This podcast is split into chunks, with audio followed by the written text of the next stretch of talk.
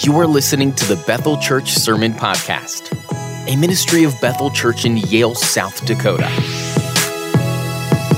We're going to take and focus our attention on verse 4 uh, this morning, uh, kind of slowly working our way through the, the prologue. Uh, you'll see why we're focusing our attention, I think, on, on, verse, on just verse 4. Uh, but we're going to read uh, the entire prologue. So if you would, stand with me as we, we honor the reading of Scripture together. In the beginning was the Word, and the Word was with God, and the Word was God. He was in the beginning with God. All things were made through him, and without him was not anything made that was made. In him was life, and the life was the light of men. And the light shines in the darkness, and the darkness has not overcome it. There was a man sent from God whose name was John. He came as a witness to bear witness about the light that all might believe through him. He was not the light, but he came to bear witness about the light, the true light, which gives light to everyone, was coming into the world. He was in the world, and the world was made through him, yet the world did not know him. He came to his own, and his own people did not receive him. But to all who did receive him, who believed in his name, he gave the right to become children of God, who were born not of blood, nor of the will of the flesh, nor of the will of man but of God. And the Word became flesh and dwelt among us, and we have seen his glory glory as of the only Son from the Father, full of grace and truth. John bore witness about him and cried out, This was he of whom I said, He who comes after me ranks before me, because he was before me. For from his fullness we have all received grace upon grace. For the law was given through Moses, grace and truth came through Jesus Christ. No one has ever seen God, the only God, who is at the Father's side. He has made him known. Let's pray. Our Heavenly Father, we pray that you just bless your word, bless this time. Do a tremendous work in our hearts and our lives, in the life of our church and use this to even bless the world around us. And we pray these things in Jesus' name. Amen. You may be seated. We started this series, and, and we, like John in, in this gospel, are focusing our attention on the, the person of, of Jesus. Well, it's true that, that in this gospel there's no birth narrative. It's also true that John does introduce the reader to the person of Jesus in a very real and unique and profound way. We've seen at the onset that Jesus is God, and, and God became flesh. In other words, right from the onset of the Gospel of John, we see that, that God, from eternity past, before the, the foundation of the earth, was with God. The Word was with God. And God was determined that He would become flesh to redeem fallen humanity when the time was perfect. Yes, Christ became flesh, and the significance of all of this is that he came to redeem you and I from our sins. I have been reading J. Gresham Machen, uh, the book Christianity and Liberalism. It is a, a classic. It's a short book. It was like it was written yesterday. I would highly recommend it. He said this about liberalism in his day, equally true today. He said, It will be said Christianity is a life, not a doctrine. The assertion is often made it has an appearance of godliness, but is radically false. The point that Machen goes on to make is that the Christian life is very dependent upon doctrine. Just a few pages later, he says this if any one fact is clear on the basis of this evidence, it is that the Christian movement at its inception was not just a way of life in the modern sense, but a way of life founded upon a message. It was based upon, not upon mere feeling, not upon mere program of work, but upon account of facts. In other words, it was based on doctrine. I think that Machen here hits the nail on the head. Christianity is a way of life, but not a way of life that is divorced from the message. It is the message that Jesus Christ died and that he died for me, and that radically changed me. My life, the way I live now, is dependent on that message. The fact that Jesus Christ died and rose again. That is doctrine. You hear those on the modern day uh, liberal side suggest that Christ's words should be emphasized, or the Sermon on the Mount, or the, the red letters in the Bible, right? There's, there's a whole group of, of people today called red letter Christians. And well, this does, like Machen says, have a, an air of godliness, right? It, it does seem very pious to elevate the, the red letters, Jesus, above the rest of the Bible, right? After all, it is Jesus. The problem is that we cannot pick and choose which part of God's Word to elevate over other parts of God's Word. Jesus' words that we have in the Bible are actually Matthew, Mark, Luke, or John writing those things several years after the death and resurrection of Jesus. The reason that we can attribute those sayings to Jesus with absolute confidence is because of the doctrine of inspiration. We believe that the authors were, were carried along and, and moved by the Holy Spirit, so that what we have in front of us is actually God's word to us, whether it was written by Paul or Peter. If it is words that are in red or not, we can be just as confident that this is God's word to us. Those that, that claim to emphasize Jesus' words over the rest of the Bible are saying that Christianity is about life, that Jesus came to tell us how we should live and how that is best. They say that everything else in all of Scripture then is to be interpreted in light of Jesus' words. I think that is just a clever way to say what is really important is life, not doctrine and it sets up a false dichotomy between the two because there's because in reality the way in which we live has its origin in what we believe in doctrine. Think about it this way. In acts chapter 1 verse 8 we read the great commission. And there the disciples right all believers are to be witnesses throughout the entire world as to who jesus is and what he came to do this word witness here is an interesting word. We actually see it in the prologue of John. It, it, it's actually, the Greek word is where we get our word martyr from. The, the Greek word actually sounds like the word martyr. And the word doesn't only suggest that somebody is to die for something, but the faith of this person, right? The, the testimony is absolutely true.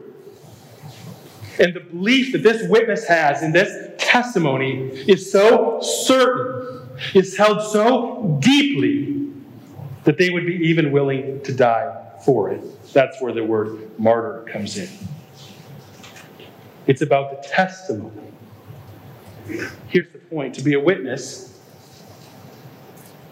is to be certain of the one you are a witness for. That is doctrine in the life that is produced by God in the heart of the Christian witness is because of that certainty. It's because of doctrine. The more certain we are, the better witness we are, the more our life is changed. Now, I bring this up at the onset here because in our text we read the phrase, In him was life. It would be easy to latch upon that phrase and, and to move and, and make it mean something that it really doesn't mean. And perhaps not, not purposefully, but to, but to draw a wedge between the life that we have in Christ and doctrine, or what we believe about Him. You see how he could read in Him was life and suggest that when it comes to the pages of the Bible, it would be prudent to elevate Jesus' words and actions over, say, James or Paul or even John. In him was life. We must not forget that what we have here from the onset of the scriptures are actually the very words of Jesus himself. I've said this before, but really our entire Bibles ought to be read if we're R-E-D, read, if we are going to be accurate. It's all the Word, God's Word. It all finds its origin in Jesus. Another thing here about this, this phrase, when we see the, the reference to Jesus being life, and that he was the, the light of men, we need to ask ourselves why does John choose these words that he chooses here? Really, as we start reading the Gospel of John, it becomes obvious to the reader that John chose words that were extremely important to him because he's going to use these words over and over and throughout the Gospel. In fact, life and light become somewhat of a, a theme that goes throughout the, the Gospel. Just take and draw a connection with how the word is used here at the onset of the gospel in verse 4, and then how John uses it at the end of the gospel in chapter 20, verses 30 and 31. There we read, Jesus did many other miraculous signs in the presence of his disciples, which are, not recorded in this book. But these are written that you may believe in Jesus, that Jesus is the Christ, the Son of God, and by believing you may have life in his name. This actually tells us a great deal about what John is going to do in the gospel, doesn't it? In fact, what he says there in chapter 20 has great bearing on chapter 1, verse, 2, verse 4, where we're told that in him was life. The word life there can't mean anything we want it to mean. It means what John wants it to mean. It isn't some moralistic statement about the quality of life that one happens, has when they're following Jesus' teaching. But this life that is in Christ can be yours if you believe in Him. So, really, the word life and light, for that matter, are a great theme throughout the book. If you remember, we entitled the, the series that we're in, The Gospel of Light and Life. Drawing from these words here, but not only here, throughout the book. In John chapter 14, 6, we read that Jesus is the source of life. I am the way, the truth, and the life. No one comes to the Father except through me. In, John chapter 5, verse 40, we see that those who refuse to come to Christ for life. But then in chapter 10, verse 28, Jesus says of, of those who do come to him, To them I give eternal life, and they shall not perish. No one shall snatch them out of my hand. A famous verse that is often memorized, John chapter 10, verse 10 The thief comes to kill, steal, and destroy. I came that they may have life and have it to the full. Of course, this is just a, sample of the places where this word is, is used in the gospel. Uh, it's actually found uh, 35, about 35 times in the gospel. And if we add uh, the more, uh, if we broaden it and add the verb uh, to live to it, it becomes about 50. We're going to look at what John means by life here this morning. And the next week, we're going to take and look at uh, the word light as we get into verse 5. So, as we uh, take a look at, at life and what John means as he's getting to this, we need to look at really three aspects of, of John's teaching concerning life. First, we need to look at uh, physical life. When John says that in him is life, he's talking about physical life. To say that, that Jesus is the source of life should take the, the reader back here to the opening verses of the Bible. We said this before that, that even the opening words of John's gospel should draw our attention back to Genesis. The word uh, logos or word reminds us of how God spoke the world into existence. The word of God creates. I also find it quite remarkable that in Genesis chapter 1 verse 3 we read that God speak that God spoke and there was light and then in John we read that it was through him that all things were made, and without him was not anything made that was made, and he is light. In him was life. There was not anything made that was made without him. When we read this in the Gospel of John, our, our minds ought to be drawn to the life that went forth out of God. God spoke, and there was life. So we can say that, that physical life comes from God, but it comes through His Word. It comes through Jesus Christ. I, I don't think that that's a far reach to say this. I, I think it's, it's pretty obvious that John is, is drawing the reader's attention to the creation narrative. It's perhaps even more obvious when we get to the, the second chapter of Genesis, when we read that the Lord uh, made Adam and fashioned him from the dust of the ground and then breathed into him the breath of, of life, and he became a, a living being. Yes, God creates life, but he does this through his word, his breath. it, it is interesting the pinnacle of all creation, human being, and what did God use to create it? Did he use gold, silver, something very valuable? He used dust. Something that was greatly common and then he breathed into it the breath of his life, and it became a living being. Donald Barnhouse says this of how low dust is. He says, So low is the dust that God gave it to the serpent for the food of his curse. Job used the word 20 times to describe the littleness of man and his misery. It is the dust that all bodies return to in death. But we can look up to the Lord in confidence because He knows our frame and remembers that we are dust. Getting that from Psalm 103 14. And then Barnhouse goes on to say, Dust that exalts itself is hateful, but dust that acknowledges its dustiness finds favor in the sight of the Lord. The dust here provides a lesson. But the lesson really isn't found in the dust itself, it's found in what makes the dust alive what God does to the dust the breath of God. So we need to ask ourselves what is God's breath? It's actually a little bit of a difficult question because we need to ask the question does God even need to breathe? Or why does God breathe? Certainly, we breathe because we need to. It's how we live. We need oxygen to survive. We are dependent on it, but God is not dependent on anything for his existence. The fact is, God isn't a body, He doesn't have a body.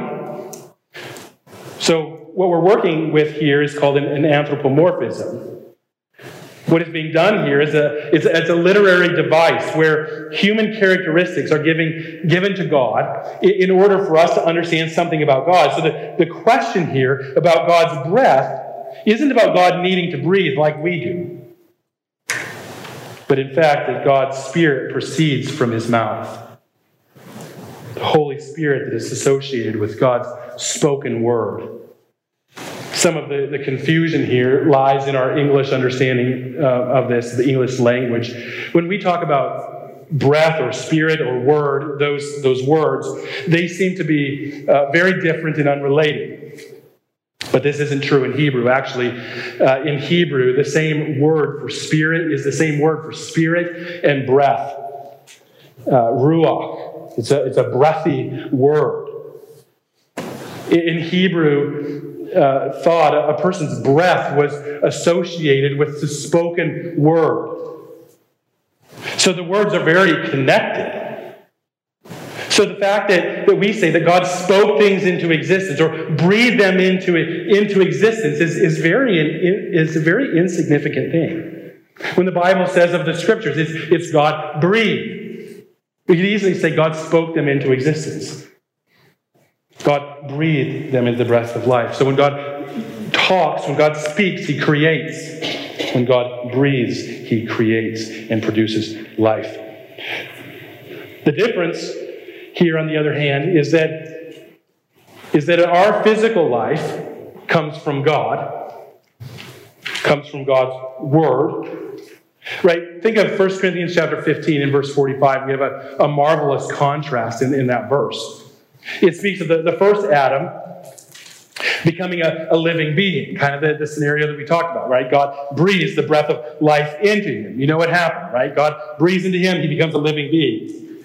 And then we read that the last Adam, right, Jesus, he is a life giving spirit. In other words, life comes from him. In other words, we live by the breath of God. We do only by inhaling. God or Christ breathes out life, we inhale life. Christ exhales and gives life. The point here is that we are his creature and he is our creator. There is a, a tremendous distinction. Life comes for us, comes from God. God gives it through his breath. And what we're talking about here is, is physical life. But of course, that cannot be the end of our discussion concerning life. We need to turn our attention to, to spiritual life. To understand the, the theme of life, we need to understand that John does mean physical life, yes. In Christ was life, physical life, but there is more. In fact, what John intends here by using this phrase, in him was life, goes far beyond physical life, and he's talking about spiritual life. But I, I, think it's hard to talk about the spiritual life that is available in Christ without talking about the physical life first. Certainly, you'll see that, I think, in a minute. John is talking about Christ's role in creation. But this is, this is the, the foundation for spirit, the spiritual interpretation of of the word that John lays out through his gospel. When John says that in Christ there is life, it is clear that John is saying that the physical life is just the start of the life that is found in Christ Jesus. And John draws our attention at the onset to the fact that physical life has its origin in Christ, but then as he goes on, he begins speaking about the spiritual life that is found only in Christ. I think that the correlation between the two is clear. Just as Jesus is the source of physical life, he too is the source of spiritual life for all those who believe in him. John 14, 6. I am the way, the truth, and life. Nobody comes to the Father except through me. That text can't be talking about just physical life. He's talking about spiritual life because he's talking about a relationship with the Father. Nobody comes to the Father except through Jesus. In him is spiritual life. And I think what is really important here is how the scriptures describe the physical life that we have apart from the apart from the spiritual life that is found only in Christ. Let me say it again a different way. To understand the importance of the spiritual life that John talks about, we must recognize that apart from it, we are dead spiritually. Even though we're physically alive, we can be spiritually dead alive physically, but dead spiritually. And it seems like very often these days we hear Christians offering us Jesus, and their big pitch is how Jesus Christ can make your life better. If you have a struggle, then Jesus can fix it. Often this is done with a person's personal testimony or a story of another person. The person was a, a, drug addict, had marriage difficulties, or some other thing in their life that brought them to the point where they, they came to Christ and He fixed their problems. And their pitch is if He fixed my problems, He can fix yours too. And while there might be a certain amount of truth in all of this, we shouldn't overlook the fact that the greatest need, the greatest given need, isn't in these other things no matter how real and how important they might be at the time, the real need is that there is spiritual death. And what we desperately need is life. I remember a, a story by, by John Stonestreet. He, he talked about how that, that show, Extreme Makeover, he said one of the big problems with that show is is they, they would go and they would talk about this family that had all these problems. And then they would just go and they would take this house and they would drop this big house right in, on top of it all.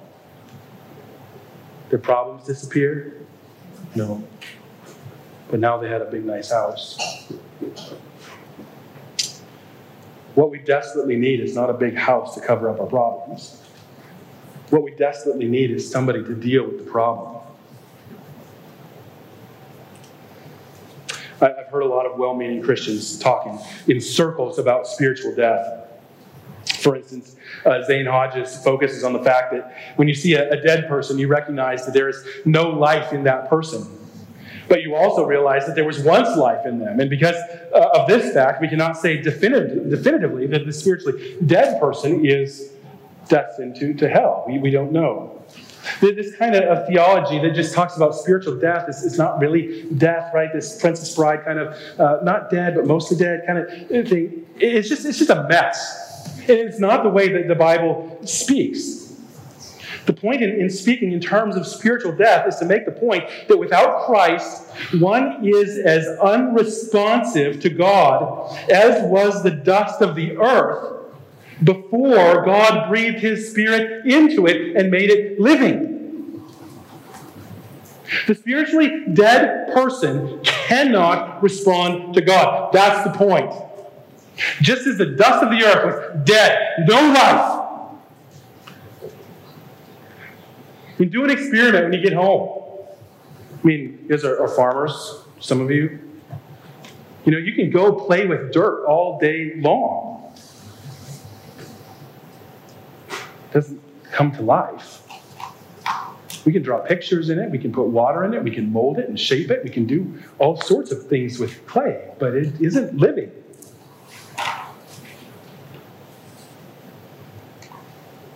The dust of the earth became living when God breathed into it. Spiritual life is just the same.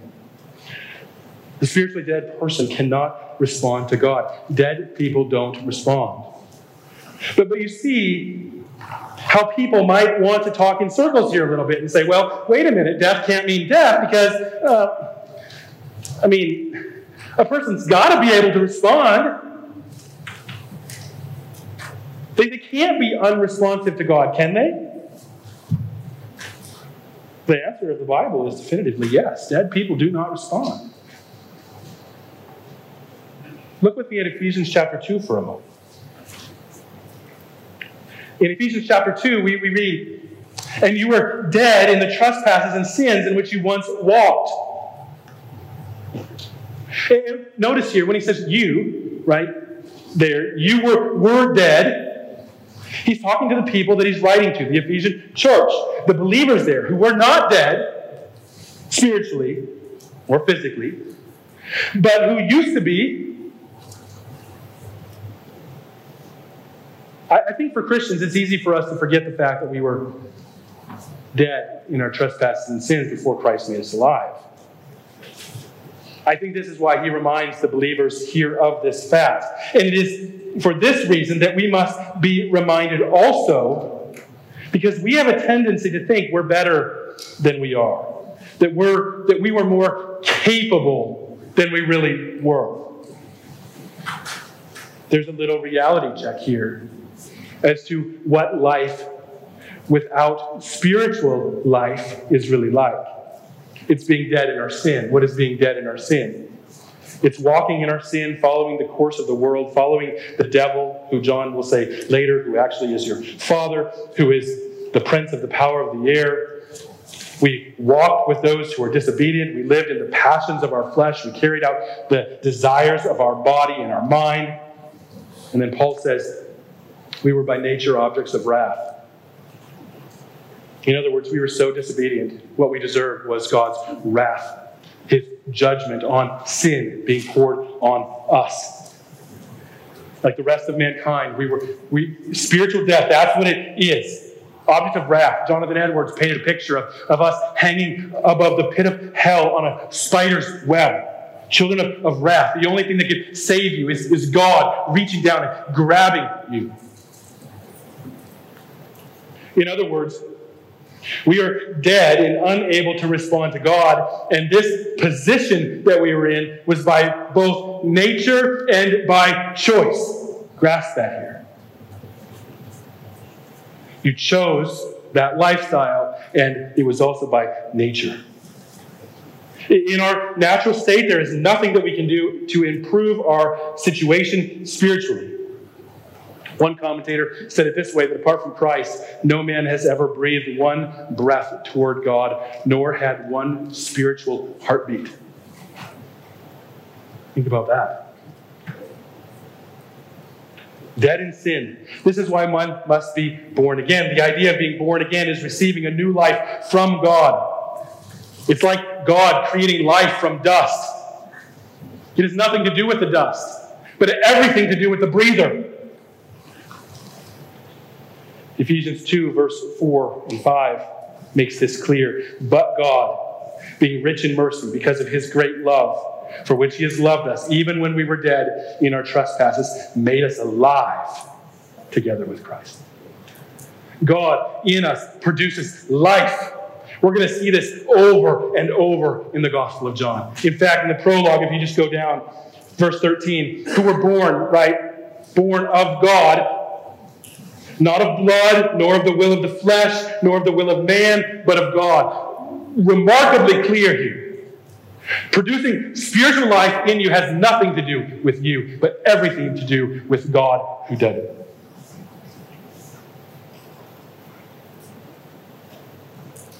Now, when we keep reading in Ephesians chapter 2, we realize that this all happens through the avenue of faith. So we're made alive, and then we respond to God in faith. How do you respond to God? You've got to be living, and you do that in faith. Something that something that faith comes before the new birth, right? They're being kind of technical here, and they're talking about logically speaking that that faith has to come first.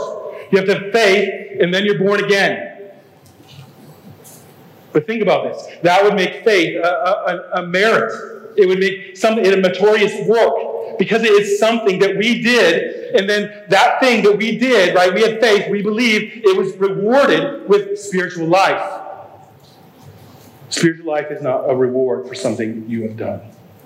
It is only of God's grace. God gives new life, one responds to it in faith. One other thing that comes up here about spiritual death is that, that is, is corruption, spiritual corruption and that is that although we are, are all dead or we're dead spiritually, this does not mean that we were all in the same place when it comes to our corruption. Harry Ironside illustrates this when he writes of three instances in the life of Christ. He says this quote, the beautiful little maid, the daughter of Jairus, had been dead only a few minutes when the blessed Lord reached her father's house. But she was dead. She was lifeless. Fair to look on, lovely and sweet, no doubt, in the eyes of her beloved parents, like a beautiful marble statue. But although there was not the corruption that, was, that might have been there, she was dead nevertheless. Turn over to Luke's gospel, and you will find that the blessed Lord came to the village of, of Nain. They were carrying a young man to bury him. He was dead perhaps a day or two. This young man was dead longer than the little maid but life was just as truly extinct in her case as it was his. Then you have the blessed Lord at the grave of Lazarus. The sisters told him not to roll back the stone because their brother had been dead for four days and was already offensive. Corruption had set in, but the Lord brought new life to that man. I think the point that Ironside is making here is that for one to be dead spiritually, it might look different in different cases.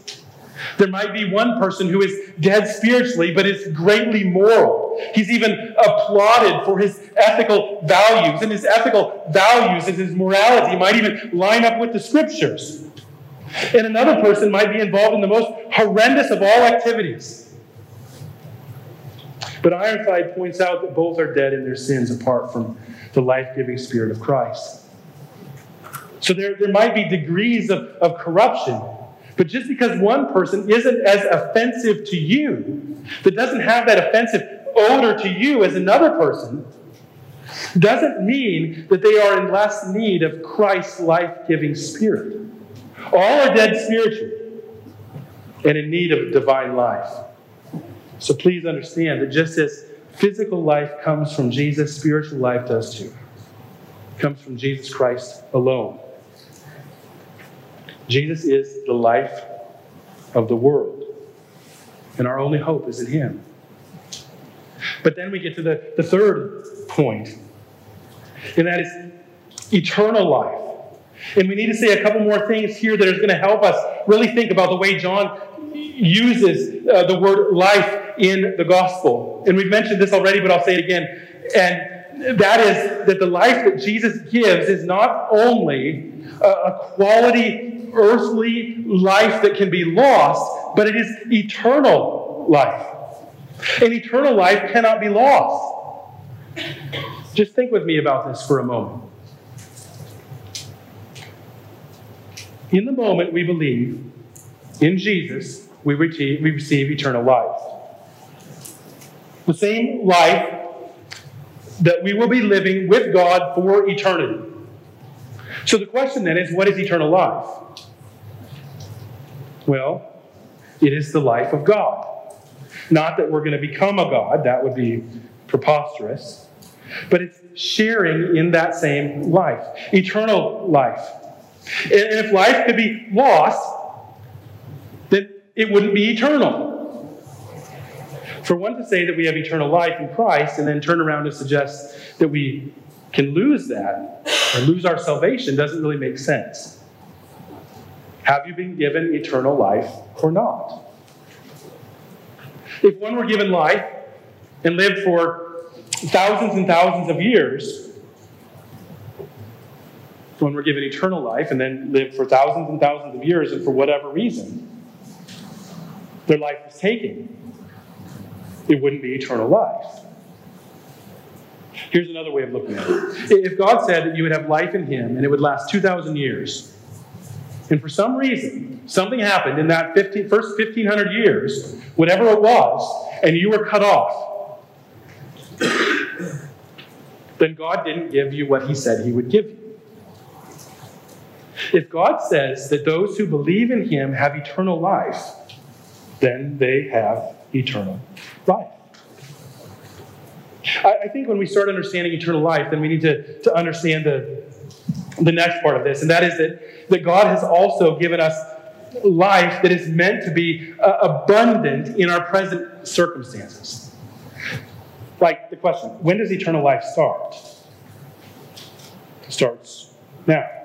Right? We saw this in our study in Philippians a few years ago that the joy in the Christian life is a joy that does not depend on our circumstances. In Christ, there is joy. In uh, we mentioned this a few minutes ago, John 10:10, 10, 10, the thief comes to kill, steal, and destroy. Jesus came that we might have life and have it to the fullest, or some translations, more abundantly. One of the saddest things to see is a miserable Christian one that constantly complains about their circumstances and is always just miserable because of what they're going through. I'm guessing that you probably agree with that. It's sad. It's sad for Christians to see this. It's sad for people who are not Christians to see this, to look at somebody, or even non Christians understand that, that Christians are to have joy. They're supposed to find great joy in their lives, and they're supposed to then, in turn, be a blessing to other people. But a miserable and complaining Christian is not a joy to others. In fact, they're just a downer. Think of Psalm 23 for a moment. Just read the first couple verses. The Lord is my shepherd, I shall not want. He makes me lie down in green pastures. He leads me behind beside quiet waters. He restores my soul. He guides me in paths of righteousness for his name's sake. Now, why do you think that psalm is such a, a loved psalm? I'm guessing that most of you pretty much knew it. You could probably just quote it, or at least the beginning part there. I think that it is so beloved because it's a picture of the abundant life that one has in Christ. The, the one where, the, the one that isn't miserable, they're not complaining because the Lord is, is always with them. He's always there. He's guiding them. He's nourishing them. Always having their best interests in mind. It's a wonderful perspective on life. Why would we be miserable and complain when the Lord is our shepherd? When we are His and He is there actively caring for us. If we complain and we're miserable, then this must mean that we have a, a shepherd that is shirking his responsibility. I hate using agricultural uh, illustrations, uh, especially in a room full of people who know these things more than I. But I, I have heard it on, on good authority, and feel free to correct me if I'm wrong, that sheep do not eat or drink while they're lying down.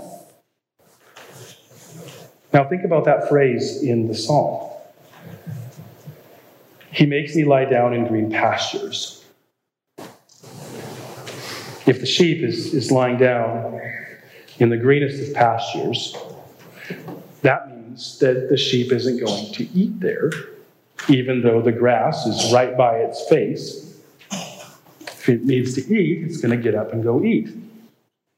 And I think the, the meaning here is, is that the psalmist says that our, our shepherd, Christ, makes us lie down in, in green pastures. It means that he is able to satisfy us so completely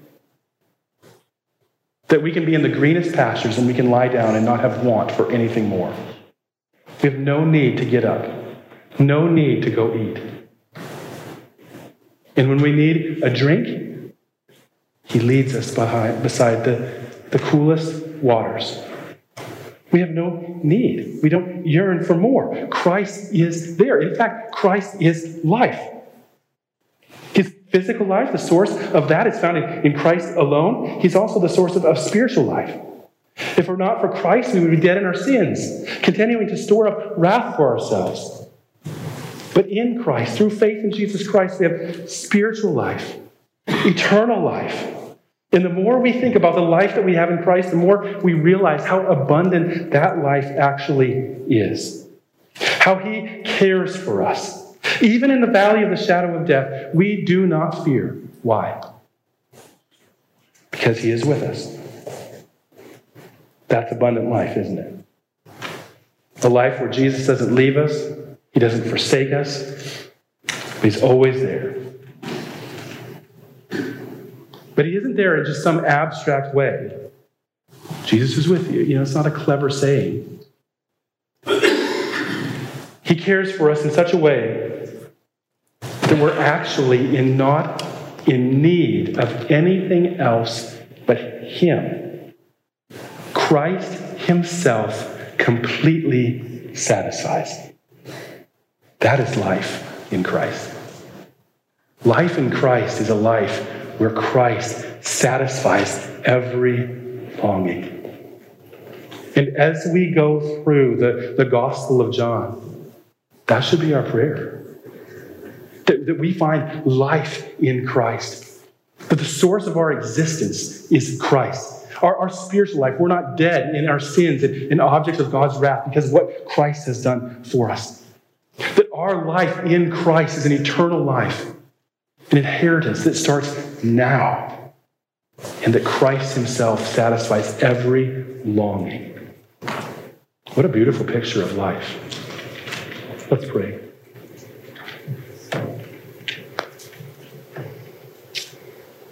Our Heavenly Father, we thank you so much for, for life, that it is in Christ Jesus that we find life, that life has value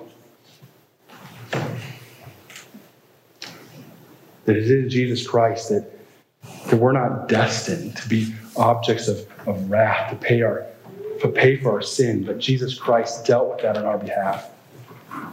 That He paid the price for us. That in Him we have life everlasting, eternal life. It starts now. Lord, I pray that those in this room would find Christ is all satisfying. Would find you is, is pleasing. That our lives Thank you for listening to this sermon resource from BethelMBChurch.org. If you'd like to learn more about Bethel Church or find other resources, please visit our website at bethelmbchurch.org. Bethel Church exists to bring glory to God by promoting the joyful worship of Jesus Christ both here and abroad.